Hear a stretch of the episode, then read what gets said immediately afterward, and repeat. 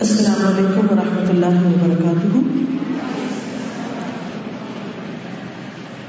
بچوں کے موضوع پر بات ہو رہی تھی تو میرا دل چاہا کہ کچھ واقعات صحابہ کی زندگی سے اور کچھ ایسی چیزیں بھی آپ کے سامنے رکھی جائیں جو نبی صلی اللہ علیہ وسلم کی تربیت میں ملتی ہیں۔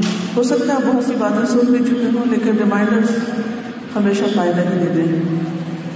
نحمد ونسلی علی رسول کریم اما بعد فاعوذ باللہ من الشیطان الرجیم بسم اللہ الرحمن الرحیم رب اشرح لي صدری ويسر لي امری واحلل عقدة من لسانی يفقهوا قولی اللہ سبحانہ وتعالی کا لاکھ لاکھ شکر ہے کہ جس نے ہمیں مسلمان پیدا کیا ہمیں ایمان جیسی دولت عطا کی۔ ہمیں قرآن سے رہنمائی عطا کی۔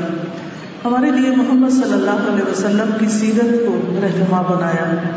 ہمارے لیے صحابہ، تابعین تبا تابعین اور امت کے بے شمار علماء، محدثین فقہا کو ہمارے لیے ایک بہترین نمونہ بنایا کہ جن کی زندگیوں کو دیکھ کر ہم اپنی بھی تربیت کر سکتے ہیں اور اپنی آئندہ آنے والی نسلوں کی بھی تربیت کر سکتے ہیں۔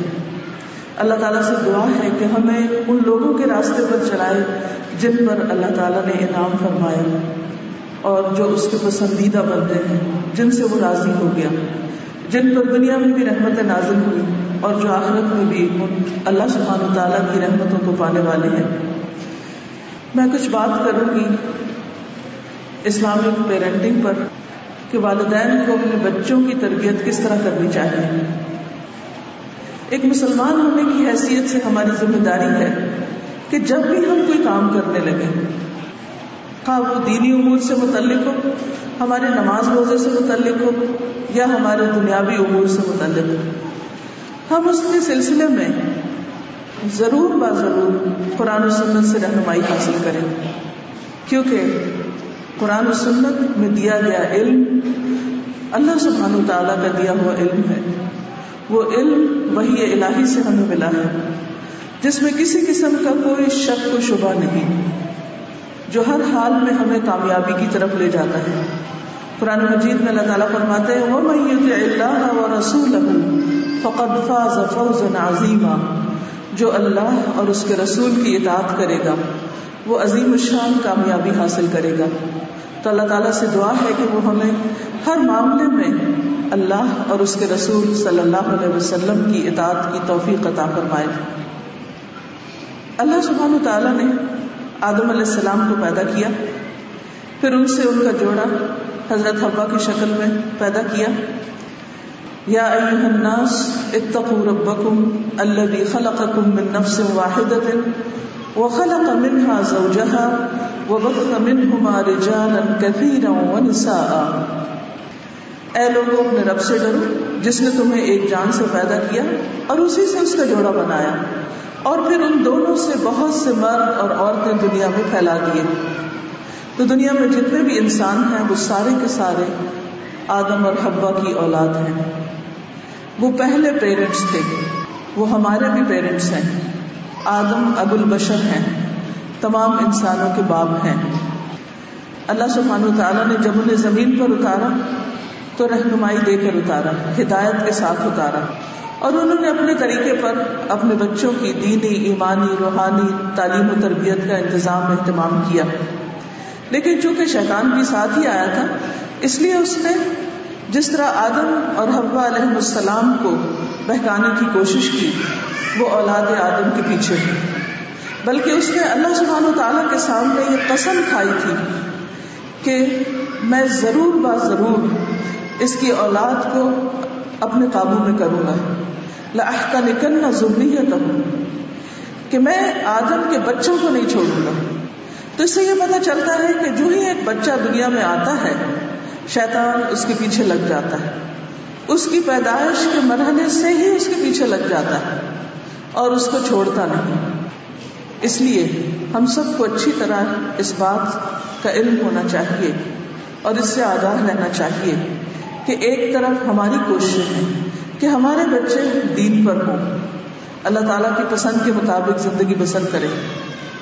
اور دوسری طرف ہمیں یہ بھی یاد رکھنا چاہیے کہ ان بچوں کا دشمن بھی ساتھ ہی ساتھ ہے۔ جہاں ہم کوشش کر رہے ہیں، وہ بھی ساتھ ساتھ کوشش کر رہا ہے۔ ہم اپنی طرف کھینچ رہے ہیں، وہ اپنی طرف کھینچ رہا ہے۔ اور اس سے کوئی بھی انسان بچا ہوا نہیں ہے۔ اس لیے ہمیں اپنی ذمہ داری کو بہت توجہ کے ساتھ اور بہت محنت کے ساتھ پورا کرنا ہے۔ جیسا کہ آپ نے پہلے بھی حدیث سنی کہ کل کم رائن و کل کم مسول ہی کہ تم میں سے ہر شخص ذمہ دار ہے اور ہر شخص سے اس کی ریت کے بارے میں سوال کیا جائے گا۔ تو گیا سب والدین سے ان کی اولاد کے بارے میں سوال ہوگا۔ تو جس چیز کے بارے میں سوال ہوگا، اس کی تیاری تو لازمن کرنی ہے۔ حدیث کے الفاظ میں واضح طور پر آتا ہے ولمر فی بیت زوجها ومسئولۃ عنها۔ کہ عورت اپنے شوہر کے گھر کی ذمہ دار ہے۔ یعنی عورت کی ذمہ داری اور عورت سے جس کے بارے میں سوال کیا جائے گا، وہ اس کے گھر کے اندر پائے جانے والے لوگ ہیں یعنی بچے۔ اگرچہ باپ بھی ذمہ دار ہے، لیکن ماں کو یہاں زیادہ بڑی ذمہ داری دی گئی ہے۔ اور یہ ذمہ داری اللہ سبحانہ تعالیٰ ہی کی طرف سے دی گئی ہے۔ اس لیے اس بارے میں سوچنا کہ ہم ہی سب کچھ کرتے رہے اور باپ اس سلسلے میں کچھ نہیں کرتے۔ یہ سوچ ایک مومن عورت کی نہیں ہونی چاہیے۔ اللہ سبحانہ تعالیٰ نے ہمیں ماں بنا کر ایک آنر دیا ہے، ایک مقام اور مرتبہ دیا ہے۔ اور وہ مرتبہ باپ کے مقابلے میں بھی تین گنا زیادہ ہے۔ کیوں آخر اس لیے کہ وہ بچے کی پیدائش، اس کی تعلیم، اس کی تربیت اور اس کی اٹھان میں باپ کے مقابلے میں زیادہ محنت کرتی ہے۔ اور ہمیں یہ محنت کرنی ہے۔ اور یہ محنت کر کے کسی پر احسان نہیں جتانا۔ ہے کسی اور کے لیے؟ یعنی اس بات میں مقابلہ نہیں ہمیں کرنا کہ شوہر تو کچھ نہیں کہتے اور ہم ہی کو سب کچھ کہنا پڑتا ہے یا ہم ہی کو سارے کام کرنے پڑتے ہیں؟ نہیں، یہ ہماری ذمہ داری ہے۔ اور اس ذمہ داری کے بارے میں سوال ہوگا، وہ مسئول عنہا اور اس سے اس کے بارے میں پوچھا جائے گا۔ ایک حدیث میں آتا ہے کہ رسول اللہ صلی اللہ علیہ وسلم نے فرمایا کہ جس بندے کو ریت کا خواہ وہ کم ہو یا زیادہ اللہ تعالیٰ ذمہ دار بناتا ہے تو اللہ تعالیٰ اس سے قیامت کے دن باس پرس بھی کرے گا کہ اس نے اپنی رعایا کے بارے میں اللہ تعالیٰ کے احکامات کو قائم کیا یا ضائع کیا؟ یعنی سوال کیا ہے کہ جو تمہارے ماتحت تھے، ان کو اللہ سبحانہ تعالیٰ کا فرما بردار بنایا یا نہیں بنایا؟ ان تک اللہ تعالیٰ کے احکامات پہنچائے یا نہیں پہنچائے؟ یہاں تک کہ اس سے اس کے اہل خانہ کے متعلق بھی خصوصیت کے ساتھ پوچھا جائے گا۔ ایک اور حدیث کے واضح الفاظ ہیں۔ ولمر اترایت و ولدی و مسعولت عنہم عورت اپنے شوہر کے گھر اور اس کے بچوں کی نگران ہے۔ اب آپ دیکھیے اس میں لفظ اس حدیث کے اندر اور یہ حدیث صحیح بخاری کی ہے، جس میں بچوں کا لفظ آتا ہے، جس سے یہ پتا چلتا ہے کہ ایک عورت بچوں کی ذمہ دار ہے اور اس سے ان کے بارے میں سوال کیا جائے گا۔ تو بہرحال سوال تو ہونا ہے، ضرورت اس بات کی ہے کہ ہم اس سوال کی تیاری کریں۔ پھر اسی طرح اس میں سب سے پہلا کرنے کا کام یہ ہے کہ بچوں کے لیے ہم اچھے ماحول کا انتخاب کریں۔ گھر کی فضا کو، گھر کے ماحول کو ہم اس طرح بنائیں کہ اس میں صحیح طور پر تعلیم و تربیت ہو سکے۔ اس کے لیے صرف نصیحتیں کرنا، ڈانٹ ڈپٹ کرنا اور وقتاً فوقتاً ان کو مختلف آرڈر سناتے رہنا یہ تربیت کے لیے کافی نہیں اس کے لیے ہمیں ایک ماحول تیار کرنا ہوگا۔ آپ جانتے ہیں کہ ابراہیم علیہ السلام نے جب اپنے اہل و عیال کے لیے توحید کی تمنا کی تھی اور یہ کہ وہ عبادت گزار ہوں، تو اس کے لیے ان کے لیے ایک ماحول تیار کیا اور انہیں ایک ایسی جگہ پر لا بسایا کہ جہاں دنیاوی اعتبار سے کوئی سہولت نہیں تھی۔ لیکن وہاں وہ چاہتے یہ تھے کہ ماحول کے اثرات سے محفوظ ہو کر وہ اللہ سبحان تعالیٰ کے اعتاب گزار اور فرما بردار بنے۔ اس لیے والدین کا یہ فریضہ ہے کہ وہ اپنے بچوں کو اسلامی ماحول فراہم کرے اپنے گھروں کے اندر ایسا ماحول بنائے کیونکہ ماحول سے انسان جو کچھ سیکھتا ہے وہ اس کے علاوہ نہیں سیکھ سکتا۔ انہوں نے دعا کی تھی، ربنا انی اسکنت من ذریتی بواد غیر ذی زرع عند بیتک المحرم. ربنا لیقیم الصلاة. اے ہمارے رب، میں نے اپنی اولاد کے ایک حصے کو تیرے قابل احترام گھر کے پاس ایسے میدان میں لا بسایا جہاں کوئی کھیتی نہیں. اے ہمارے رب، تاکہ وہ نماز قائم کریں میں نے ان کو یہاں اس لیے بسایا ہے تیرے گھر کے پاس تاکہ یہ نماز قائم کریں اسی طرح ہم سب کو یہ حکم بھی دیا گیا، یا الذین آمنوا انفسکم و اہلیکم نارا۔ اے لوگوں جو ایمان لائے ہو، اپنے آپ کو اور اپنے گھر والوں کو آگ سے بچاؤ۔ تو کرنے کا کام کیا ہے؟ کہ ہمیں خود کو بھی اور اپنی نسلوں کو آخرت کے عذاب سے بچانا۔ یہ ہمارا گول ہے۔ ہماری نیت اور ہمارا پیشن یہ نہیں ہونا چاہیے کہ صرف ہماری دنیا میں نیک نامی ہو، کہ فلاں شخص نے تو اپنے بچوں کی بڑی اچھی تربیت کی، اس کے بچے بہت کامیاب ہیں، بہت بڑے مقام پر پہنچ گئے ہیں۔ نہیں، سب سے بڑا مقام یہ ہے کہ انسان اس جگہ پر پہنچے جہاں اس کا رب اس سے راضی ہو جائے۔ وہ جنت الفردوس تک پہنچے، وہ اپنے رب کا دیدار کر سکے۔ اگر ہمارے بچے دنیا بھر کی کامیابیاں بھی حاصل کر لیں، لیکن اگر وہ آخرت میں ناکام ہے تو حقیقت میں وہ ناکام ہے دنیا کی کامیابی کوئی معنی نہیں رکھتی، جب تک کہ انسان اپنے رب کو راضی نہیں کر سکتا۔ اس کے لیے بہت ضروری ہے کہ جب ہم ان کی تربیت کریں، تو اپنے اس ویژن کو، اپنی اس سوچ کو، اپنے اس ارادے کو، اپنے اس شوق کو ان پر بھی واضح کریں۔ اور محبت کے ساتھ انہیں یہ پیغام دیں کہ ہمیں دراصل بننا کیا ہے۔ ہم کچھ بھی ہو دنیا میں، لیکن ہمیں اپنے رب کا بندہ بن کر جینا ہے۔ یہ سب سے بڑا تحفہ ہے جو آپ اپنے بچوں کو دے سکتے ہیں، کہ ان کو ایک صحیح ڈائریکشن دیں، ان کو ایک صحیح منزل اور مقصد کا پتہ دے کیونکہ اگر وہ اس کو نہیں جانتے، انہیں یہ نہیں پتا کہ وہ کیوں جی رہے ہیں دنیا میں، ان کا مقصد زندگی کیا ہے۔ تو پھر انہیں کسی بات کا بھی نہیں پتا۔ وہ بغیر منزل کے گھوم رہے ہیں اور دنیا کی محبت میں گردش کرتے کرتے ایک دن وہ گردش ختم ہوگی تو وہ اگلی دنیا پہ جا پہنچیں گے۔ جہاں پھر وہ ہوگا جس کے بارے میں انہوں نے کبھی سوچا بھی نہیں ہوگا۔ اب اس مقصد کو حاصل کرنے کے لیے ہمیں کرنا کیا اس کے لیے بہت ضروری ہے کہ ہم سب سے پہلے اپنے بچوں کا اعتماد حاصل کریں۔ اور یہ اعتماد کیسے حاصل ہوگا؟ ان کے ساتھ ہمدردی، محبت اور بہترین سلوک کے ساتھ۔ جب ہم قرآن و حدیث کی کوئی ایسی بات پڑھتے ہیں کہ جس میں رحمت، ہمدردی اور محبت کی بات ہوتی، تو ہم یہ نہیں سوچتے کہ اسے سب سے پہلے ہمیں اپنے گھر پر نافذ کرنا ہے، اپنی ذات پر نافذ کرنا ہے۔ ہم اوروں کے ساتھ پھر بھی نرمی سے پیش آتے ہیں۔ لیکن جو ہی ہم اپنے گھر والوں کی تربیت کا ذمہ لیتے ہیں، تو ہم یہ سمجھتے ہیں، چونکہ یہ ہماری اولاد ہے ہمارے بچے ہیں، ہمارے گھر والے، ہمارے اپنے ہیں، ہم ان سے جیسا چاہے سلوک کریں تو یہ بات درست نہ ہوگی۔ رسول اللہ صلی اللہ علیہ وسلم نے ہمیشہ بچوں کے ساتھ نرمی اور محبت کا معاملہ کیا۔ جب ایک بدو نے آ کر یہ کہا تھا کہ میرے دس بچے ہیں اور میں نے ان میں سے کبھی کسی کو نہیں چوما۔ تو آپ نے کیا فرمایا تھا کہ اگر اللہ نے تمہارے دل سے رحم چھین دیا ہے، نکال دیا ہے، تو پھر میں کیا کر سکتا؟ ہوں تو گویا، بچوں کی تربیت کے لیے پہلا عنصر محبت، رحمت۔ اور کوئی مومن اس وقت تک مومن بھی نہیں ہو سکتا جب تک وہ آپس میں ایک دوسرے کے لیے مہربان نہیں ہوتا۔ اور خصوصاً اہل و عیال کے لیے۔ انس بن مالک رضی اللہ عنہ کہتے ہیں کہ آپ صلی اللہ علیہ وسلم اپنے گھر والوں اور بچوں کے لیے بہت رحم دل تھے۔ کیا آج ہمارے بچے ہمارے بارے میں یہ کہتے ہیں کہ میری ماں یا میرا باپ بہت ہی مہربان ہے بہت کائنڈ ہے بہت لونگ ہے بہت کیئرنگ ہے وہ ہمارے بارے میں کیا سوچتے ہیں؟ بہت سے لوگ جب دین میں آتے ہیں تو وہ اپنے بچوں کے ساتھ ناروا سختی شروع کر دیتے ہیں۔ وہ سختی ان کو توڑ دیتی، وہ سختی انہیں دین سے دور کر دیتی۔ تو بہت صبر اور حوصلے کے ساتھ نبی صلی اللہ علیہ وسلم کی سنت کو فالو کرتے ہوئے ان کے لیے نرمی، محبت اور رحمت۔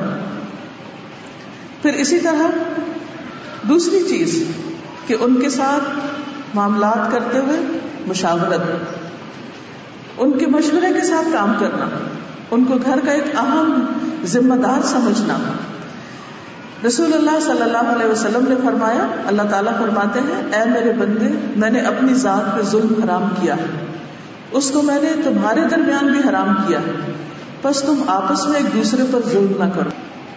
اب یہ ظلم کرنا کیا ہے؟ صرف یہی نہیں، کسی کا مال چھین لینا، یا کسی کو مار پیٹ کرنا، ناجائز، ناروا طور پر۔ یہ ظلم ان معاملات میں بھی ہے۔ یہ حق تلفی ان معاملات میں بھی ہے۔ کہ جس میں ہم دوسروں کو عزت اور احترام نہیں دیتے، ان کو ان کا مقام نہیں دیتے، ان کو توجہ نہیں دیتے، ان کو اٹینشن نہیں دیتے، ان کو اہمیت نہیں دیتے امپورٹینس نہیں دیتے۔ نبی صلی اللہ علیہ وسلم کو کیا حکم دیا گیا تھا کہ وہ اپنے صحابہ کے ساتھ مشورہ کریں؟ ہم بعض اوقات باپ یا ماں جو بھی کام کرنا ہوتا ہے، جو ان کی مرضی میں ہوتا ہے، جو ان کا دل چاہتا ہے، جیسے وہ کرنا چاہتے ہیں اس طرح وہ کر گزرتے ہیں اور بچوں کو اس میں شریک نہیں کرتے اور بعض اوقات بچے پھر اس کو ایکسپٹ بھی نہیں کرتے۔ لہٰذا بہت ضروری ہے، مثلاً اگر آپ کو گھر کے لیے فرنیچر خریدنا ہے، تو آپ اس میں صرف اپنی مرضی کو نہیں دیکھیں، صرف اپنی سہولت کو نہیں دیکھیں، بچوں کو اس میں شریک کریں۔ اسی طرح خاص طور پر جو چیزیں بچوں سے متعلق اس میں ان سے مشورہ ضرور لیں۔ اور جس وقت آپ سمجھیں کہ ان کا مشورہ درست نہیں تو اس کے بہترین طریقے سے اصلاح کریں۔ لیکن صرف اپنی مرضی ان پر مسلط کرنے کی کوشش نہ کریں۔ اس لیے بہت دفعہ یہ نہ کہ یہ کر لیں، یہ کر لیں، یہ کہیں کہ اگر ایسا کر لیا جائے تو کیا خیال ہے؟ اور اگر ایسا کریں گے تو کیا فائدہ ہے؟ اور اگر ایسا نہیں کریں گے تو کیا ہوگا؟ ان سے سوال کریں، ان سے پوچھیں، ان کی رائے لیں۔ اور دیکھیں کہ وہ کیا کہتے ہیں۔ اور بعض اوقات آپ یقین جانیے کہ بچوں کی رائے ہم سے بہت بہتر بھی ہو سکتی ہے۔ اور اس طرح زندگی میں انہیں بھی ڈسیزن لینا آئے گا۔ فیصلے کرنے آئیں گے۔ جب ہم بچوں کے بحاف پر خود ہی سارے فیصلے کر لیتے ہیں، تو بچوں کے اندر ڈسیزن پاور نہیں بنتی۔ جب آپ بچپن سے ان کے اوپر ذمہ داری ڈالتے ہیں کہ وہ کچھ معاملات کو سلجھانے کے لیے، کچھ کاموں کو کرنے کے لیے اپنے رائے کا اظہار کریں، تو نہ صرف یہ کہ اس میں وہ کانفیڈینٹ فیل کرتے ہیں، بلکہ زندگی بھر کے لیے ان کی انڈائریکٹ تربیت بھی ہوتی چلی جاتی۔ اسی طرح معاملات کو بہترین بنانے کے لیے تربیت کے لیے آپس میں ایک دوسرے کا تعاون ہونا، گھر کے کاموں میں مشورے کے ساتھ ساتھ ایک دوسرے کی مدد کوآپریشن یہ بہت ضروری ہے۔ قرآن پاک میں اللہ تعالیٰ فرماتے ہیں تعاون البر والتقوى ولا تعاون علی والعدوان کہ نیکی اور تقوی کے کاموں میں ایک دوسرے کے ساتھ تعاون کرو، ایک دوسرے کی مدد کرو۔ لیکن ظلم اور زیادتی کے کاموں میں ایک دوسرے کے ساتھ تعاون مت کرو۔ سارے مومنوں کو آپس میں ایک خاندان کی طرح بتایا گیا کہ ایک عمارت کی طرح ہے، جس کا ایک حصہ دوسرے کو تھامتا ہے۔ ایک گھر اس وقت گھر بنتا ہے جب اس کا ہر فرد گھر کے معاملات میں فعال کردار ادا کرتا ہے ایکٹیو رول پلے کرتا ہے۔ وہ اس گھر کو اپنا گھر سمجھتا ہے اور اس میں اپنا حصہ ڈالنا چاہتا ہے۔ ضروری نہیں کہ مال کے ذریعے، اپنے مشوروں کے ذریعے، اپنی محبت کے ذریعے، اپنے کنسرن کے ذریعے۔ پھر اسی طرح نبی صلی اللہ علیہ وسلم خود اپنے گھر والوں کے ساتھ گھر کے کام کاج میں تعاون کیا کرتے تھے۔ اسود کہتے ہیں، میں نے عائشہ رضی اللہ تعالیٰ عنہ سے سوال کیا۔ نبی صلی اللہ علیہ وسلم گھر میں کیا کیا کرتے تھے؟ تو کہنے لگی، آپ صلی اللہ علیہ وسلم گھر کے کام کاج میں مصروف ہوتے تھے۔ جب نماز کا وقت ہوتا تو نماز کے لیے اٹھ کھڑے ہوتے۔ اب جو باپ گھر میں آ کر مختلف کاموں میں اپنے بچوں، اپنی بیوی، اپنے گھر والوں کے ساتھ تعاون کرتا ہے، اس گھر کا نقشہ کچھ اور ہوگا۔ اور اس گھر کا نقشہ بالکل کچھ اور ہوگا، جس میں باپ آ کر صرف اخبار پڑھنے لگتا ہے یا ٹیلی ویژن دیکھنے لگتا ہے یا اپنی خدمت کے لیے مختلف قسم کے آرڈر کرنے لگتا ہے۔ تو اس لیے باپ کا حصہ اگر جو بہت ایکٹیو نہیں ہوگا، آپ یوں سمجھے کہ صرف ون فورتھ ہوگا تعلیم و تربیت میں، لیکن جب تک وہ اپنا حصہ نہیں ڈالے گا، تعلیم و تربیت کا عمل مکمل نہیں ہوگا۔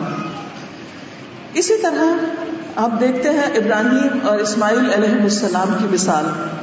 کہ اللہ سبحانہ تعالیٰ نے جب ابراہیم علیہ السلام کو اپنا گھر بنانے کا حکم دیا تو انہوں نے کس کو اپنے ساتھ شریک کیا؟ حضرت اسماعیل کو۔ باپ اور بیٹا دونوں اس گھر کو بنا رہے تھے۔ وہ اللہ کا گھر بنا رہے تھے۔ لیکن ہمیں دنیا میں اپنے گھر بنانے کے لیے کیا کرنا ہے؟ بچوں کو ساتھ شریک کرنا ہے۔ قرآن مجید میں اللہ تعالیٰ فرماتے ہیں وہ ابراہیم القواعد من البیت و اسماعیل ربنا تقبل منا انك انت السمیع العلیم اور جب ابراہیم اور اسماعیل اللہ کے گھر کی بنیادیں اٹھا رہے تھے، تو انہوں نے دعا کی، اے ہمارے رب، ہم سے یہ خدمت قبول کر لے۔ بے شک تو سب سننے والا، سب کچھ جاننے والا ہے۔ پھر اسی طرح اللہ سبحانہ و تعالیٰ نے ان دونوں کو اکٹھے حکم بھی دیا۔ کہ ہم نے ابراہیم اور اسماعیل کو تاکید کی کہ وہ میرے گھر کو طواف کرنے والوں، اعتکاف اور رکوع کرنے والوں، سجود کرنے والوں کے لیے صاف ستھرا رکھے۔ تو گویا صفائی اور ستھرائی کے انتظام میں بھی باپ اور بیٹا دونوں ساتھ ساتھ کام کر رہے ہیں۔ حاجیوں کو ویلکم کر رہے ہیں۔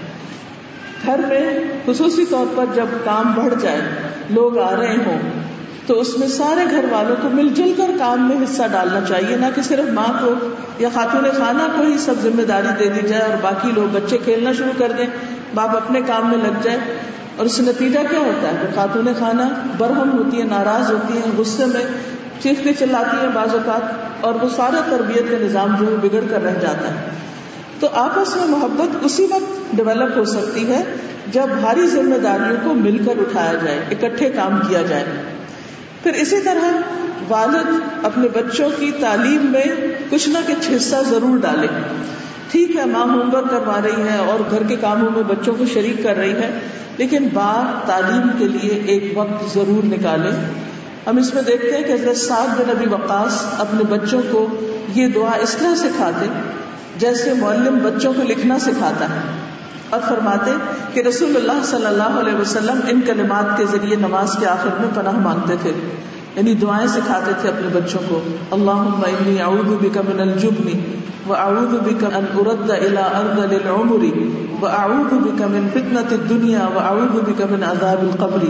ہم میں سے کتنے والدین ہیں جنہوں نے اپنے بچوں کو، یا کتنے باپ ہیں جنہوں نے اپنے بچوں کو یہ دعا سکھائی ہوگی کہ جس میں بزدلی سے پناہ ہے، بڑھاپے سے دنیا کے فتنے سے، قبر کے عذاب سے، اور یہ کانسیپٹ کتنے کلیئر کیے ہوں گے کہ ہمیں ان سب نقصان دہ چیزوں سے کس طرح بچنے کے لیے کس طرح دعائیں مانگنی ہے پھر اسی طرح نہ صرف یہ کہ باپ، بلکہ اگر گھر میں دادا دادی رہتے ہیں، نانا نانی رہتے ہیں، تو ان کا بھی فرض بنتا ہے کہ وہ بھی بچوں کی تعلیم و تربیت میں اپنا حصہ ڈالیں۔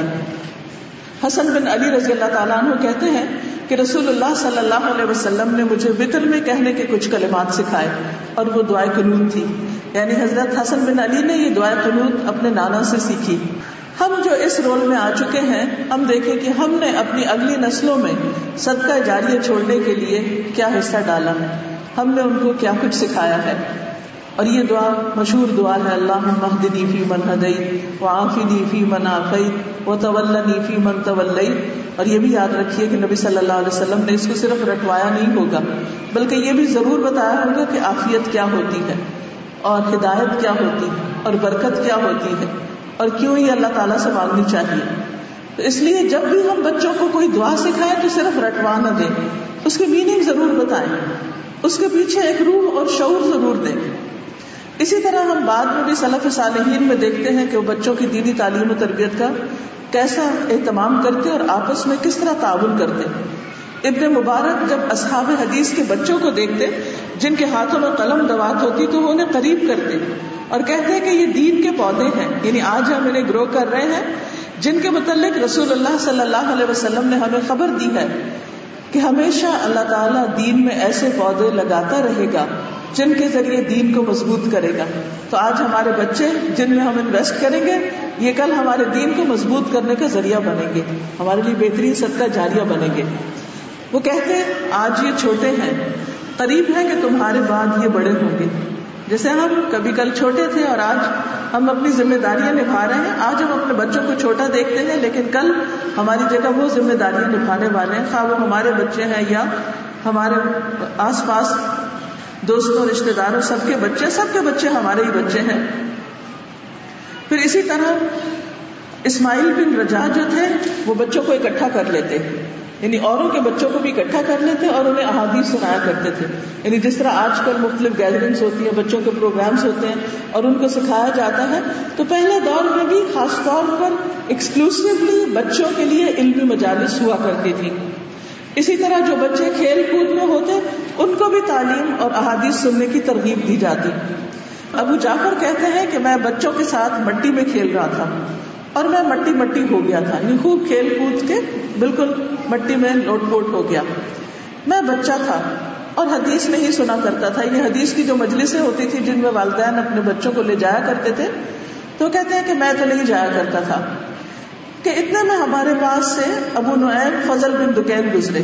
ان کی میرے والد سے دوستی تھی۔ انہوں نے میری طرف دیکھا اور کہا، اے مٹی سے کھیلنے والے، اب وقت آ گیا ہے کہ تم حدیث کی مجلس میں حاضر ہوا کرو۔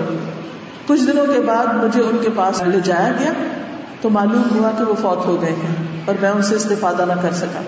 تو اس سے کیا پتا چلتا ہے کہ خاص طور پر اسکالرس کی مجلسوں میں ایسی جگہوں پر کہ جہاں بچے بھلے بہت کچھ نہ سمجھے، لیکن اس ماحول سے بہت کچھ سیکھے، ان مثالوں سے سیکھے، تو اس میں بھی لے جانا چاہیے۔ خواتین اپنے دودھ پیتے بچوں کو بھی حدیث کی مجلسوں میں لے جایا کرتی، بڑے بڑے شیوخ کے پاس اور جب وہ مجلس ختم ہوتی اور ان کو اجازت دیے جاتے یعنی سرٹیفکیٹ دیے جاتے، تو ان میں وہ اپنے بچوں کے نام لکھوایا کرتی تھی۔ اور کتنے ہی بچوں نے بڑے ہو کر جب وہ محدث بنے، تو اپنے ان ناموں کا وہاں ذکر کیا ہے کہ مجھے فلاں بڑے شیخ کی مجلس میں میری والدہ لے کر گئی تھی اور میں ان سے میں نے سما کیا یعنی جس طرح بھی سنا، اس مجلس میں حاضری تھی۔ تو بچوں کے لیے ایک بہت بڑے آنر کی بات ہوتی ہے کہ وہ کسی ایسی مجلس میں جائیں۔ ہم عام طور پر جب کسی جگہ پر جاتے ہیں تو پہلے بچوں کو تربیت نہیں دیتے کہ جا کے بیٹھنا کیسے پھر وہاں جا کر ہم گھبراتے ہیں تو پیچھے ہی چھوڑ جاتے ہیں، لے کر ہی نہیں جاتے۔ اگر لے کر جائیں تو ان کو توجہ نہیں دیتے، ساری توجہ اپنی کسی اور طرف کر لیتے ہیں۔ تو ہمیں اس بات کا باقاعدہ اہتمام کرنا چاہیے کہ ایسے مجالس میں، جمعہ کے خطبے میں مختلف جگہوں پر کیسے لے جانا ہے، کیسے ان کو بہیو کرنا ہے، وہاں انہیں کیسے مشغول رکھنا ہے، لیکن ان کو محروم نہیں کرنا، کیونکہ ان مجالس کے بھی اثرات ہوتے ہیں۔ مجھے اچھی طرح یاد ہے اپنے بچپن سے بچپن کے واقعات کہ جس میں میری والدہ، میرے والد ایسی مجلسوں میں ہمیں لے جاتے تھے۔ ان کے نقشے آج تک میرے ذہن میں ہیں۔ اور وہ مجھے بہت اچھی لگتی تھی کیونکہ ایسی جگہ پر ایک رحمت برستی تھی، ایک سکینت نازل ہوتی، جس سے چھوٹے بڑے سب متاثر ہوتے۔ ہیں اسی طرح بچوں کو مختلف کاموں میں انوالو کرنے کے ساتھ ساتھ انہیں کمٹمنٹ بھی سکھانی چاہیے، انہیں عزم اور ارادہ بھی سکھانا چاہیے، استقامت سکھانی چاہیے۔ کیونکہ بعض اوقات بچے کام کرنے لگتے، پھر وہ بور ہو جاتے، پھر وہ چھوڑ دیتے۔ ہیں بعض اوقات ہم ایک کام بڑے جوش و خروش سے شروع کرتے ہیں اور پھر اس کو آدھے میں چھوڑ دیتے ہیں۔ کہتے رہتے ہیں، کرتے نہیں۔ بچوں کے ساتھ جو وعدہ کرے، اس کو پورا کریں بچوں کے ساتھ جو کام شروع کریں ہاں انہیں نماز سکھانا شروع کریں یا پڑھانا شروع کریں، نماز پڑھانا یا قرآن مجید سکھانا یا دین کی کوئی بات سکھانا۔ ہاں وہ تھوڑے سے وقت کے لیے کیوں نہ ہو، لیکن اس کی پابندی اور کمٹمنٹ ضروری ہے۔ کہ چھٹی نہیں، چھوڑنا نہیں۔ بہت سی مائیں کہتی نماز پڑھنا کیسے سکھائیں؟ میں ہمیشہ کہتی ہوں چاہے ایک نماز سے شروع کریں، لیکن وہ نماز کبھی بھی مس نہیں ہونی چاہیے بچے کی۔ تاکہ بچہ صرف نماز پڑھنا نہ سیکھے، یہ بھی سیکھے کہ نماز کی پابندی کتنی ضروری ہے۔ پھر کچھ عرصے کے بعد ایک اور نماز کا اضافہ کر لیں تو اس کے اندر اس کو پابندی سکھائیں۔ تو خواہ وقت کی پابندی ہو، خواہ کسی کام کی پابندی ہو جس طرح کھانا پینا ضروری ہے، بچوں کو یہ پتا ہونا چاہیے کہ دین کی تعلیم حاصل کرنا بھی ہمارے لیے اتنا ہی ضروری ہے۔ جب ان کو یہ سمجھ آ جاتی ہے کہ ہمارے والدین ہمیں کسی حال میں چھوڑنے والے نہیں، تو پھر وہ بھی اپنے آپ کو اس کام کے لیے منا لیتے ہیں، راضی کر لیتے ہیں۔ پھر اسی طرح آپ دیکھیے کہ بچوں کو ذمہ دار بنانے میں ماں کا بہت بڑا کردار ہوتا ہے۔ حضرت انس بن مالک کو نبی صلی اللہ علیہ وسلم کی خدمت میں کس نے چھوڑا تھا؟ ان کی والدہ نے، ام سلیم نے۔ وہ کہتے ہیں کہ جب رسول اللہ صلی اللہ علیہ وسلم مدینہ منورہ ہجرت کر کے آئے تو ان کی عمر دس برس کی تھی۔ میری مائیں، نانی، خالہ وغیرہ مجھے مسلسل تاکید کرتی تھی کہ تم نے نبی صلی اللہ علیہ وسلم کی خدمت کرنی۔ ہم یہ تو عام طور پہ دیکھتے ہیں نا کہ حضرت انس نے بڑی خدمت کی، لیکن ہم یہ نہیں دیکھتے کہ اس کے پیچھے ہاتھ کس کا تھا۔ ان کو ذہنی طور پر تیار کس نے کیا تھا؟ ایک دس سال کا بچہ اتنی بڑی کمٹمنٹ نبھائے کہ سب سے بڑے نبی صلی اللہ علیہ وسلم کی خدمت میں رہے۔ یہ کوئی معمولی بات نہیں تھی۔ اتنی بڑی شخصیت کے ساتھ ایک دس سال کے بچے کا ہر وقت رہنا، آج ہمارے دس سال کے بچے کسی بڑے، بڑوں کی محفل میں بھی نہیں آ کے بیٹھتے کہ وہ بور ہو جاتے ہیں۔ لیکن حضرت انس نے اس عمر میں جو کچھ سیکھا، وہ امت کے لیے بہت بڑا سرمایہ ہے۔ وہ کہتے ہیں کہ میری خالہ، نانی وغیرہ جو تھی وہ مجھے تاکید کرتی رہتی تھی۔ چنانچہ میں نے نبی صلی اللہ علیہ وسلم کی خدمت دس سال تک کی، جب آپ کی وفات ہوئی تو میں بیس سال کا تھا۔ پردے کے متعلق میں سب سے زیادہ جاننے والوں میں سے ہوں کہ کب نازل ہوا۔ اسی طرح بچوں کو جب آپ کوئی ذمہ داری دیں، تو اس کے بعد اس کا فالو اپ بھی کریں۔ اس کو دیکھیں بھی کہ انہوں نے کام کیا ہے یا نہیں۔ یہ نہیں کہ آپ ان کو کام دے دیں اور اس کے بعد کریں یا نہ کریں، ان کو اوپن اینڈ میں چھوڑ دیں نہیں۔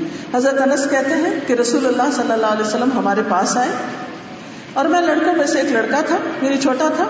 آپ نے ہمیں سلام کیا۔ پھر آپ نے میرا ہاتھ پکڑ کر مجھے ایک خط دے کر کہیں بھیجا۔ آپ صلی اللہ علیہ وسلم ایک دیوار کے سائے میں یا دیوار کے پاس بیٹھ گئے۔ یہاں تک کہ میں واپس آ گیا کہ میں کام کر کے آیا ہوں یا نہیں۔ اسی طرح اور واقعات بھی ایسے ہیں حضرت انس کے کہ جس سے یہ پتہ چلتا ہے کہ نبی صلی اللہ علیہ وسلم جب انہیں کوئی کام دیتے تھے، پھر اس کے بارے میں پوچھتے بھی تھے کہ اس کام کا کیا بنا۔ ایک دفعہ آپ نے ایک کام دیا، لیکن وہ باہر جا کر گلی میں بچوں سے کھیلنے لگے۔ اب دس سال ہی کے تو تھے۔ اب ہوا یہ کہ رسول اللہ صلی اللہ علیہ وسلم نے جب انتظار کیا کہ ابھی انس واپس نہیں آئے، تو ان کے پیچھے آ گئے دیکھا کہ وہ تو گلی میں کھیل رہے ہیں۔ انس کہتے ہیں کہ آپ نے میرے پیچھے میری گدی سے مجھے پکڑا۔ جب میں نے دیکھا تو آپ مجھے دیکھ کر ہنس رہے تھے۔ کہنے لگے، اے انیس، اے چھوٹے سے انس، اس کام کا کیا ہوا جو میں نے کہا تھا؟ میں نے عرض کیا، اللہ کے رسول صلی اللہ علیہ وسلم، میں اب جا رہا ہوں۔ یعنی کوئی ڈانٹ ڈپٹ نہیں، کچھ نہیں، پیار، محبت سے ریمائنڈر دیا اور کام کروایا۔ بعض اوقات ہم ایک چیز اتنے زور شور سے کہتے ہیں اور اس کے بعد یہ کہ وہ خود بھی بھول جاتے ہیں اور بچے بھی بھول جاتے ہیں اور بات ختم ہو جاتی اور بچے ہماری اس کمزوری کو بڑی اچھی طرح سمجھ لیتے ہیں کہ ہماری ماں صرف کہتی رہتی ہے ہم کریں یا نہ کریں، اس سے کوئی فرق نہیں پڑتا۔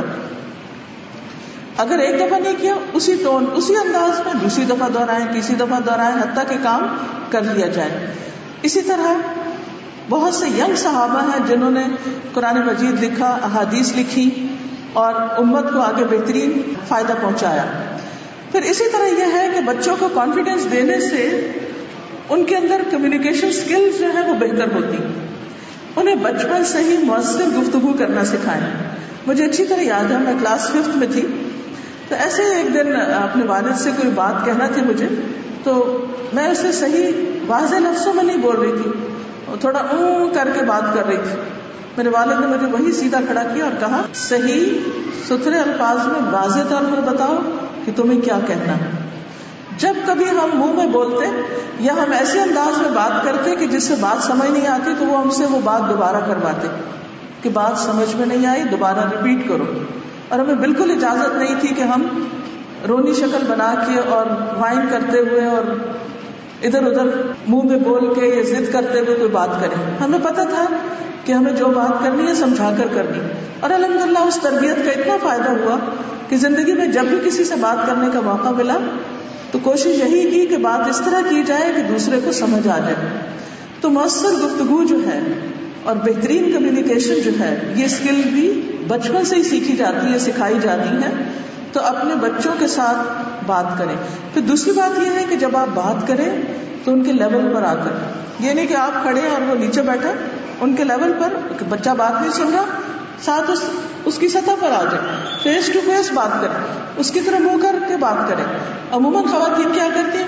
خود کچن میں کام کر رہی ہیں ہڈیا میں چمچ لا رہی ہیں اور لیکچر دے رہی ہیں اور پیچھے بچہ سن رہا ہے اور وہ سنی ان سنی کر رہا ہے۔ ایسی باتوں کا کوئی فائدہ نہیں، یہ سب باتیں صرف گوانے والی بات ہے جس میں بہترین طریقہ یہ ہے کہ آپ تھوڑی دیر کے لیے اپنا کام روکیں اور اس سے بات کریں۔ اگر وہ آپ سے کچھ پوچھتا ہے تو پراپر طریقے سے اس کو جواب دیں۔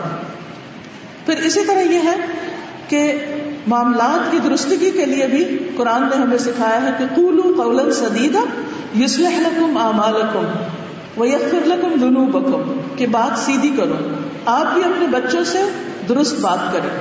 زومانی باتیں، دھوکے پر مبنی باتیں، یا جھوٹ پر مبنی باتیں، جھوٹے وعدے، یہ سب کچھ ان کو بگاڑنے کے لیے کافی ہے پھر اسی طرح یہ بھی یاد رکھیں کہ مؤثر گفتگو اچھے اخلاق کا حصہ ہے۔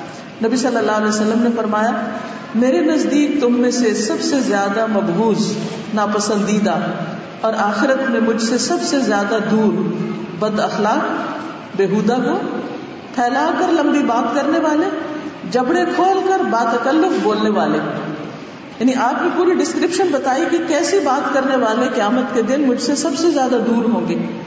ہم ماں کو دیکھنا چاہیے کہ ہم خصوصاً جب اپنے گھر میں اپنے بچوں سے بات کر رہے ہوتے ہیں تو ہمارا انداز کیا ہوتا ہے؟ ہم یہ نہ سوچیں کہ چونکہ یہ ہمارے بچے ہیں، لہٰذا ہم جس طرح چاہیں چیخیں چلائیں، جیسے چاہیں بولیں، جو چاہیں کہیں نہیں، ہمیں اس کی اجازت نہیں۔ اور اگر ہمارے اس طرز عمل اور اس بد اخلاقی کی وجہ سے ان کے اندر کوئی بگاڑ آتا ہے، تو اس کی ذمہ داری پھر ہم پر ہوگی۔ بچوں کو خود سلام کریں۔ نبی صلی اللہ علیہ وسلم بچوں کے پاس سے جب گزرتے، بچے کھیل رہے ہوتے، خود سلام کیا کرتے تھے۔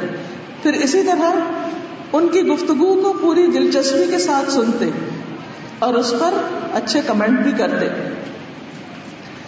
حضرت عائشہ رضی اللہ تعالیٰ عنہ، جن کی عمر ابھی چھوٹی ہی تھی، ایک دفعہ وہ اپنی سہیلیوں کے ساتھ تھی، انہوں نے اپنے شوہروں کی کچھ بات کی اور پھر وہ انہوں نے آ کے گھر میں جب شیئر کی تو نبی صلی اللہ علیہ وسلم نے بہت توجہ کے ساتھ ان کی بات سنی اور پھر مزید بھی اس پر کمنٹ کیا۔ پھر اسی طرح حضرت عائشہ کی چونکہ عمر چھوٹی تھی جب ان کی شادی ہوئی تھی وہ گڑیا وغیرہ سے کھیلتی تھی نبی صلی اللہ علیہ وسلم جب گھر تشریف لاتے تو ان کی سہیلیاں ادھر ادھر بکھر جاتی۔ آپ واپس ان کو بلاتے اور ان کو ساتھ کھیلنے کے لیے کہتے۔ حضرت عائشہ کی گڑیوں کے درمیان آپ نے ایک دفعہ کپڑے کا ایک گھوڑا دیکھا، جس کے دو پر تھے۔ آپ نے فرمایا کہ میں یہ کیا دیکھ رہا ہوں کہ گھوڑے کے بھی پر ہوتے۔ حضرت عائشہ کہنے لگی آپ نے نہیں سنا کہ سلمان علیہ السلام کے گھوڑوں کے بھی پر تھے؟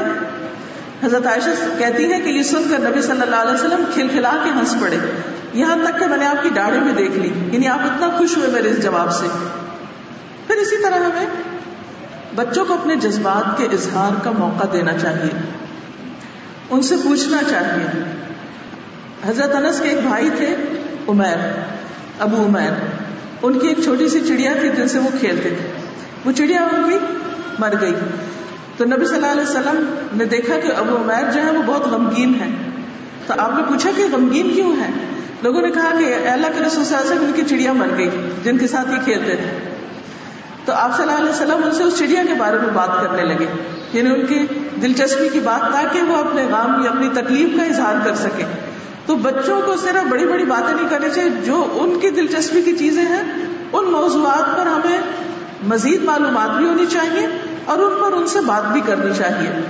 پھر اسی طرح ہر وقت روگ نہیں، پیار کا رویہ، بچوں کے ساتھ کھیلے بھی۔ کیونکہ ہم عام طور پر یہ سمجھتے ہیں کہ بچوں کے ساتھ کھیلنے سے ہمارا روگ جاتا رہے گا، خصوصاً باپ۔ نہیں، نبی صلی اللہ علیہ وسلم بچوں کے ساتھ ایسی بعض چیزیں کیا کرتے تھے کہ جن سے بچے خوش ہو جاتے۔ مثلا حضرت حسن بن علی کے لیے اپنی زبان نکال کے ان کو دکھاتے تھے تو وہ خوش ہوتے تھے۔ محمود بن ربی کے بارے میں آتا ہے کہ آپ ان کے گھر گئے، ان کے کنویں سے پانی پیا اور پانی میں وہ بھر کے آپ نے ایک خوار پھینکی ان کے اوپر۔ پھر اسی طرح حضرت حسین کھیل رہے تھے، گلی میں نبی صلی اللہ علیہ وسلم اپنے ساتھیوں کے ساتھ جا رہے تھے۔ آپ نے سب کو چھوڑا، حضرت حسین کو پکڑنے لگے تو آگے آگے بھاگنے لگے۔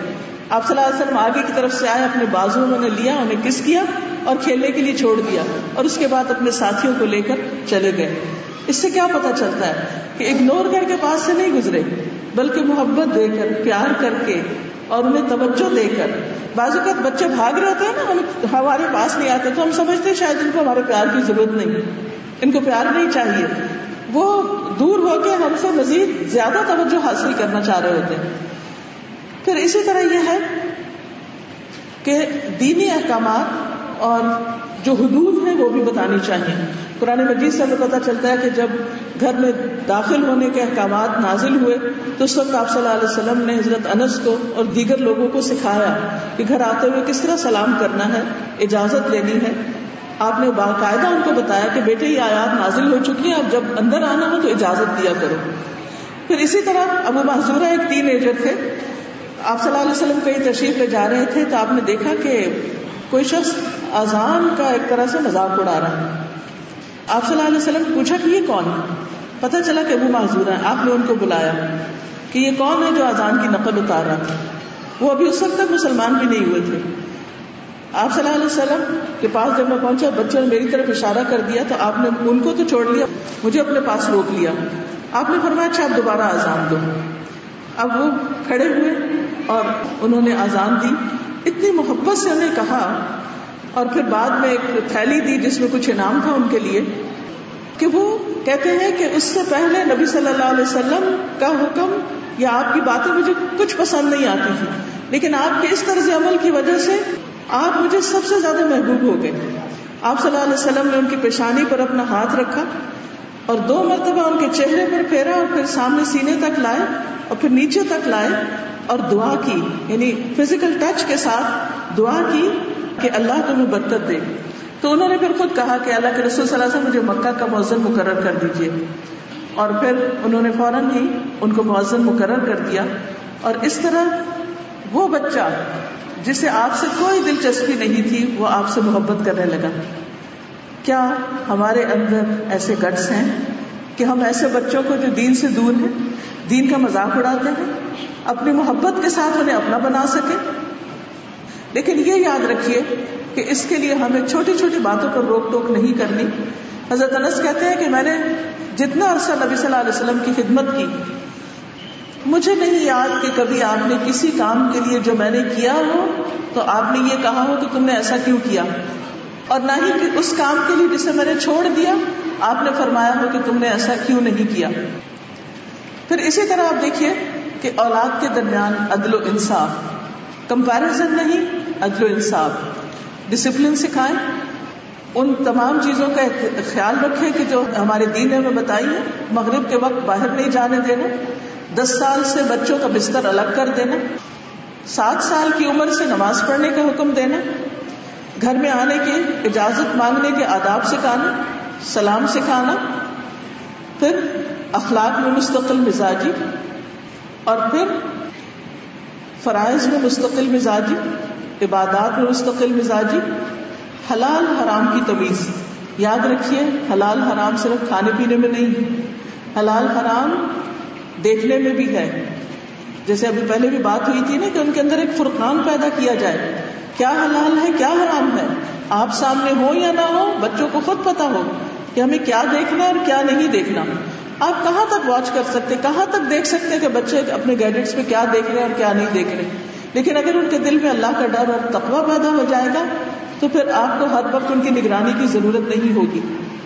پھر اسی طرح یہ ہے کہ بچوں کو رازداری سکھانا، بچوں سے کیے گئے وعدے پورے کرنا، پھر اسی طرح تناق سکھانا۔ ہر وہ چیز انہیں لا کر نہیں دینی جو وہ مانگے چلے جائیں۔ چھوٹی چیزوں کا پر بھی شکر ادا کرنے کی، شکر گزار ہونے کی تعلیم اور تلقین کرنا۔ یعنی چھوٹی چھوٹی نعمتوں کا احساس دلانا، یہ نہیں کہ میں نے دیا ہے، یا ہم نے تمہارے لیے کیا نہیں، یہ اللہ نے دیا ہے۔ اور ان باتوں پر اللہ سبحانہ و تعالیٰ کا شکر گزار ہونا۔ پھر اسی طرح ان کو مختلف اوقات کے اذکار سکھانا۔ صبح شام کی دعائیں، حفاظت کی دعائیں۔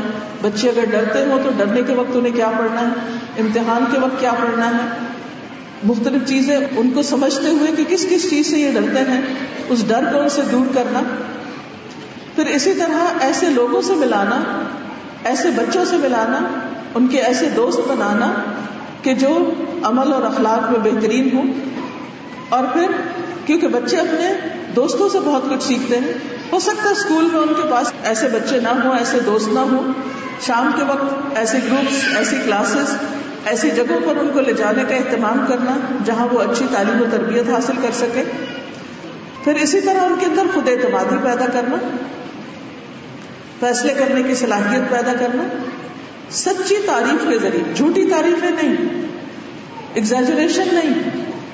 خام خواہ کی خوش آمد نہیں۔ جو بات واقعی بچے کے اندر ہے، اس پر اس کو اپریشیٹ کرنا۔ اور پھر جیسے کہ ہم دیکھتے ہیں کہ حضرت انس کہتے ہیں کہ انس رضی اللہ تعالیٰ عنہ کے بارے میں ان کے والد نے کہا کہ یہ بچہ سفر و حضر میں آپ کی خدمت کرے گا، یہ بہت سمجھدار ہے۔ اب یہ ایک صحیح تعریف تھی جو انہوں نے نبی صلی اللہ علیہ وسلم کے سامنے کی۔ ام سلام نے کہا، میرا بچہ لکھنا بھی جانتا ہے یہ آپ کی خدمت کرے گا؟ یعنی جو اس بچے کے اندر اسکلس ہوں یا قابلیتیں ہوں، ان کو مینشن بھی کرنا، ان کا ذکر بھی کرنا۔ پھر اسی طرح بچوں کو اہم ذمہ داریاں بھی دینا۔ حضرت زید بن ثابت نے سترہ دنوں میں نبی صلی اللہ علیہ وسلم کے حکم سے یہودیوں کی زبان سیکھ لی تھی، عبرانی زبان سیکھ لی تھی۔ اسی طرح اسامہ بن زید کو وہ ٹین ایجر تھے۔ تو اس لشکر کا سردار بنا کے بھیجا یعنی کہ مقرر کیا، بھیجا تو وہ بعد میں گئے، کیونکہ ابھی وقت نہیں آیا تھا کہ نبی صلی اللہ علیہ وسلم کی وفات ہو گئی۔ جس میں حضرت ابو بکر، حضرت عمر، ان کی قیادت میں اس جنگ کے لیے جا رہے تھے۔ پھر اسی طرح ایک فوج آپ نے روانہ کی، جس میں حضرت زید کو امیر بنا کر آپ نے بھیجا۔ پھر اسی طرح بچوں کو صبر سکھانا۔ اور یہ صبر سکھانے کی مختلف طریقوں کے ٹائم کم ہے، لیکن یہ ہے کہ اس میں تھوڑی چیز پر گزارا کرنا، سکھانا۔ کس طرح نبی صلی اللہ علیہ وسلم کے گھرانے کے اندر دو وقت کھانا بھی میسر نہیں ہوتا تھا؟ کئی کئی مہینے یعنی چولہا بھی نہیں جلتا تھا۔ لیکن کتنی قناعت اور کس طرح وقت کا صحیح استعمال اور کیسی اللہ کی عبادت اور اطاعت تھی۔ اس پر بچوں کو مائل کرنا بہت ضروری ہے۔ اس کے لیے بچوں کو روزہ رکھوانا۔ بعض لوگ پوچھتے رہتے کہ روزے کب فرض ہوتے بات فرض ہونے کی نہیں ہے۔ جتنی بھی ان کے اندر ہمت، استطاعت ہو تو ایسی چیزیں ان کے اندر صبر اور کنات پیدا کریں گی۔ پھر ایسے احکامات ماننے پر جو اجر اور ثواب ہے، وہ بھی ان کو بتانا چاہیے۔ اگر بچے بیمار ہو جائیں، تو صبر کی تلقین کے ساتھ انہیں خوشخبری بھی سنانی چاہیے۔ بعض اگر بچے کو چوٹ لگ جاتی ہے، بچہ گر جاتا ہے۔ تو ساتھ ساتھ بچوں کو بتایا کہ انہیں ان تکلیفوں پر کتنا اجر اور کتنا ثواب ہوگا۔ پھر اسی طرح خود کام رہنا، کیونکہ جو شخص خود ہائپر ہے، وہ دوسروں کو تعلیم اور تربیت نہیں دے سکتا۔ اگر آپ پر کوئی غم بھی ہے، شوہر کی طرف سے کوئی بات ہوئی ہے، سسرال کی طرف سے کوئی ہوئی ہے، تو اس میں آپ پہلے خود صبر کر لیں، تحمل سے گفتگو کریں اور اپنے غموں کی داستان بچوں کو نہ سنائیں۔ کیونکہ ان کے دل چھوٹے ہوتے ہیں، وہ پریشان ہوتے ہیں، وہ بڑوں کے بارے میں بدزن ہو جاتے ہیں۔ اور جب وہ کسی بڑے کے بارے میں بھی ہوتے ہیں، تو پھر باقی سب بھی اس کی زد میں آ جاتے ہیں۔ تو اس لیے کبھی بھی بچوں کو ایسی چیزوں میں پارٹی نہیں بنانا چاہیے۔ کوشش کے ساتھ اپنی طبیعت میں ٹھہراؤ اور نرمی رکھنی چاہیے۔ ناراضگی کے وقت بھی یعنی شوہر بیوی کی ناراضگی ہے، لیکن بچوں کو اس کا علم نہیں ہونا چاہیے۔ بچوں کے سامنے ایک دوسرے کی بےزتی نہیں کرنی چاہیے اور ویسے بھی نہیں کرنی چاہیے، لیکن بچوں کے سامنے تو ویسے ہی بہت یعنی کہ نقصان دہ ہے۔ پھر اسی طرح اگر بچوں کے درمیان آپس میں کوئی لڑائی جھگڑا ہو جائے، تو اس میں عدل و انصاف سے کام لیتے ہوئے آپس میں محبت پیدا کرنے کی کوشش کرنی چاہیے۔ کسی ایک بچے کی سائڈ نہیں لینی چاہیے۔ صرف کسی ایک کی ایک خبر کے اوپر ایکشن نہیں لینا چاہیے۔ بازو کہتے ایک بچہ روتا ہوا آتا مظلوم بن کے۔ اور ماں کو شکایت لگاتا اور ماں بغیر تحقیق کیے دوسرے بچے پہ چڑھائی کر دیتی ہے۔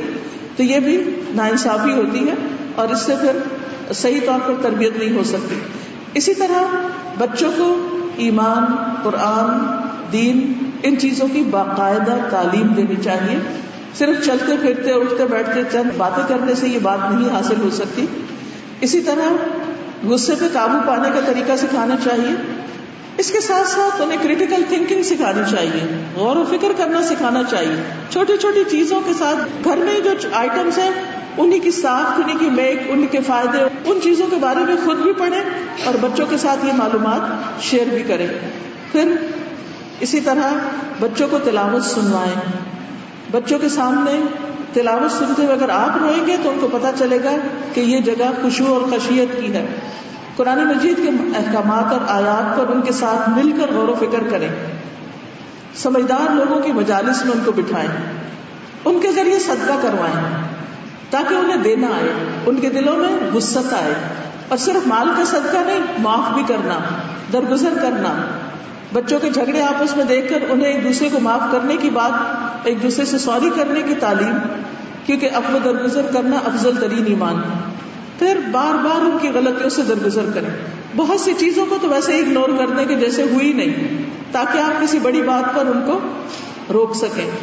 پھر اسی طرح بچوں پر ہاتھ نہ اٹھائیں۔ آپ دیکھیں کہ اللہ سبحانہ و تعالیٰ نے تین لوگوں سے قلم اٹھا لیا ہے، انہیں ان کو کوئی سزا نہیں۔ اور ان میں سے ایک بچہ ہے جب تک وہ بالغ نہ ہو جائے۔ جب اللہ تعالیٰ اس کا محاسبہ نہیں کرنے والے تو ہم چھوٹی بڑی بات میں کیوں محاسبہ شروع کر دیتے ہیں؟ اسی طرح اگر کوئی کسی بچے کو کسی وقت مارنے کی ضرورت بھی پڑ گئی تو چہرے پر ہرگز نہیں مار سکتے۔ مار پیٹ نہیں کر سکتے کیونکہ چھوٹے بچے جن کو نماز کے لیے بھی صرف پیار سے سمجھایا جائے گا، دس سال کی عمر تک مار نہیں سکتے نماز کے لیے، تو آپ کے حکم کی اگر حکم عدولی ہو گئی تو آپ کو مارنے پیٹنے کا حق نہیں۔ پھر اسی طرح اگر غلطی کر جائیں تو اس پر آسان طریقے سے سکھائیے، نہ کہ صرف ڈانٹ ڈپٹ کے ذریعے۔ پھر اسی طرح یہ کہ بچوں میں ہیلدی کمپٹیشن بھی ہونے چاہیے۔ مختلف طرح کے ریس کے مقابلے، جیسے نبی صلی اللہ علیہ وسلم عائشہ کے ساتھ خود ریس کا مقابلہ کر رہے ہیں۔ اسی طرح بچوں کے درمیان مقابلے کوئزز وغیرہ اور اس طرح کی ہیلدی ایکٹیویٹیز گھر کے اندر ہوں۔ پھر اسی طرح دین میں ایک دوسرے سے آگے بڑھنے کا شوق۔ وہ نماز کے چارٹ دیتے ہیں نا، بچوں کے لیے نماز کے وہ بکس ہوں گی یا چارٹ بنے ہوئے ہوتے ہیں کہ کس بچے نے کتنی نمازیں پڑھی۔ ان کا ہفتہ وار مقابلہ اور اس پر انعامات وغیرہ۔ پھر اسی طرح یہ ہے کہ جنت کا شوق ان کے اندر پیدا کریں۔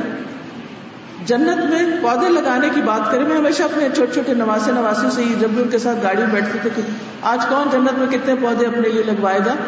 تو سبحان اللہ کی تصویر الحمد للہ اور ذکر وغیرہ۔ پھر اسی طرح یہ ہے کہ بچوں کے درمیان آپس میں کمپٹیشن تو کروائے لیکن کمپیرزن نہ کرتے رہے۔ نبی صلی اللہ علیہ وسلم نے فرمایا، کسی کو یہ کہنا مناسب نہیں کہ میں یونس بن مکہ سے بہتر ہوں۔ اور اسی طرح یعنی کہ اللہ سبحان و تعالیٰ نے بھی اس چیز سے منع فرمایا کہ یعنی کہ پیغمبروں کو اس اعتبار سے لو کہ وہ ہم ہم سب پر ایمان رکھتے ہیں۔ اور اس بنیاد پر ایک دوسرے سے جھگڑا نہ کرو۔ پھر اسی طرح یہ ہے کہ بچوں کو کنٹرول سکھانا، اپنے جذبات پر کنٹرول اپنے رونے پہ کنٹرول اپنے غصے پہ کنٹرول پھر اسی طرح تنقید سہنا سکھانا کہ ٹیچر اسکول میں کر دیتی یا کوئی بچہ کر دیتا ہے، یہ باہر سے، تو اس کو انہوں نے کس طرح لینا ہے؟ اور اس طرح دوسرے بچوں کو سکھانا کہ بلا وجہ وہ ایک دوسرے کو تان و تشریح کا نشانہ نہ بنائے۔ پھر اسی طرح جو نفس اور دل کی بیماریاں ہیں، ان پر بھی طریقے سے بات، ان کی کنفیوژن کو دور کرنا، توجہ سے، تسلی سے سوالوں کا جواب دینا، ان کے سوالوں پہ ہنسنا نہیں، خاص طور پر کسی اور کے ساتھ مل کر نہیں ہنسنا، ان کی توہین نہیں کرنی، ان کی تحقیر نہیں کرنی، ان کو تانے نہیں دینے، اور پھر اگر وہ کسی کی تحقیق کرے تو اس پر بھی سمجھانا، دنیا کی محبت ان کے دل سے دور کرنا، کیونکہ آپ دیکھیے کہ ہماری سوسائٹی آہستہ آہستہ مٹیریلسٹک سوسائٹی بنتی چلی جا رہی ہے۔ تو بچوں کو خاص طور پر آخرت کی محبت دنیا کے مقابلے پھر اسراف سے بچانا۔ یہ نہیں کہ اگر ان کے پاس عیدی کے پیسے جمع ہوئے یا ویسے گفٹ جمع ہوئے تو وہ سب کو خرچ کرنے کی سوچے اس میں سے صدقہ کروائیں، اس میں سے وہ اپنے لیے کچھ لیں، اس میں اپنے دیگر بہن بھائیوں کے لیے لیں، دوسروں پر خرچ کریں۔ پھر اسی طرح یہ ہے کہ آپ کے اپنے کال و فیل میں تضاد نہ ہو کنٹرڈکشن نہ ہو لاپرواہی نہ ہو۔ پھر اسی طرح یہ کہ دیگر قوموں کی مشابہت سے بھی بچائیں۔ کیونکہ آج کل ہمارے بچوں کے ڈریسز ہمارے طور طریقے، وہ سب کچھ غیر قوموں کی مشابت میں ڈھلتے چلے جا رہے ہیں۔ نبی صلی اللہ علیہ وسلم نے فرمایا، من تشبہ بقوم فهو منهم۔ جو کسی قوم کی مشابہت کرے گا، وہ انہی میں سے ہوگا۔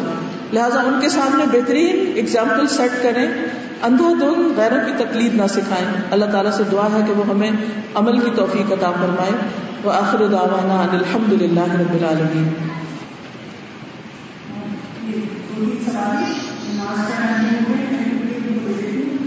ایک سوال یہ کہ چار سال کا میرا بچہ ہے بہت انٹرسٹیڈ ہے اور وہ مجھے سوالات سے پوچھتا ہے؟ کہ اللہ تعالیٰ کس نے اس میں ہم دیکھیے کہ جب بھی بچے سب بچے یہ سوال کرتے ہیں، یہ کس نے بنائی، کس نے ہم کہتے ہیں اللہ تعالیٰ، ہم کہتے ہیں اللہ تعالیٰ کس نے بنایا ہم آرام سے بتا سکتے ہیں کہ اللہ تعالیٰ خود بنے، کسی نے ان کو نہیں بنایا۔ اور یہ ہے کہ اللہ تعالیٰ آسمان سے بھی بڑے ہیں، زمین سے بھی، ہر چیز سے بڑے ہیں۔ لہٰذا جب ہم قیامت کے دن اللہ تعالیٰ کو دیکھیں گے، تو پھر ہمیں صحیح طور پہ پتہ چلے گا ان کو اس سے پہلے باقی اور چیزوں کے بارے میں بتا کر پھر اللہ سبحانہ و تعالیٰ کی ذات اور ویسے بھی آپ بتائیں ان کو کہ کل اللہ احد اس وقت پڑھائیں اس کا ترجمہ بتائیں کہ اللہ تعالیٰ کون ہے۔ جب یہ پتہ چل جائے گا تو انشاءاللہ ان کو آہستہ آہستہ سیٹسفیکشن ہو جائے گی۔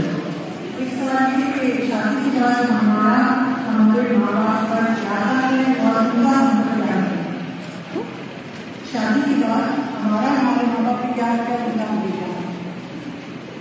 بعد شادی کے بعد یعنی عورت کے لیے خواتین کے لیے۔ شادی کے بعد عورت کے لیے اس کی ذمہ داری، اس کا اپنا گھر ہے، اس کا شوہر ہے، اس کے بچے ہیں۔ لیکن والدین کے ساتھ احسان کی چونکہ عمومی حکم دیا گیا ہے، اس لیے اپنے حالات اور اپنے شوہر کے مشورے اور موافقت کے ساتھ جو کچھ بھی ان کے بھلائی کے لیے کر سکیں، وہ ضرور کریں۔ لیکن سارے احترام اور رسپیکٹ کے ساتھ ان کو اپنے گھر کے معاملات میں بہت زیادہ مداخلت کی اجازت نہ دیں کیونکہ ایسے میں بہت سے معاملات خراب بھی ہو سکتے ہیں۔ ان کا ادب اور احترام اپنی جگہ، لیکن گھر کے اپنے معاملات، شوہر بیوی کے باہم مشورے کے ساتھ چلیں، باہر سے مشورے نہ آئیں۔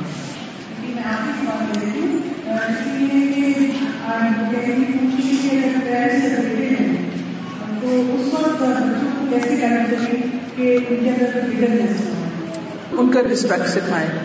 اگر آپ کے درمیان اختلاف ہے، اس اختلاف اس زہر کو بچوں کو ٹرانسفر نہ کریں۔ اور آپ یقین کیجیے کہ اگر آپ ان کو پازیٹیو مائنڈ دیں گے، ان کو ادب اور احترام اور والد کا حق ادا کرنا سکھائیں گے، تو وہ خیر اور نیکی آپ کی طرف بھی لوٹ کر آئے گی۔ وہ آپ کا بھی ادب کرنا سیکھیں گے۔ لیکن آج اگر آپ اس سے ان کو روکیں گے تو کل وہ آپ سے بھی بدگمان ہوں گے۔ سبحانك اللهم وبحمدك اشهد ان لا اله الا انت استغفرك واتوب اليك السلام علیکم ورحمۃ اللہ وبرکاتہ۔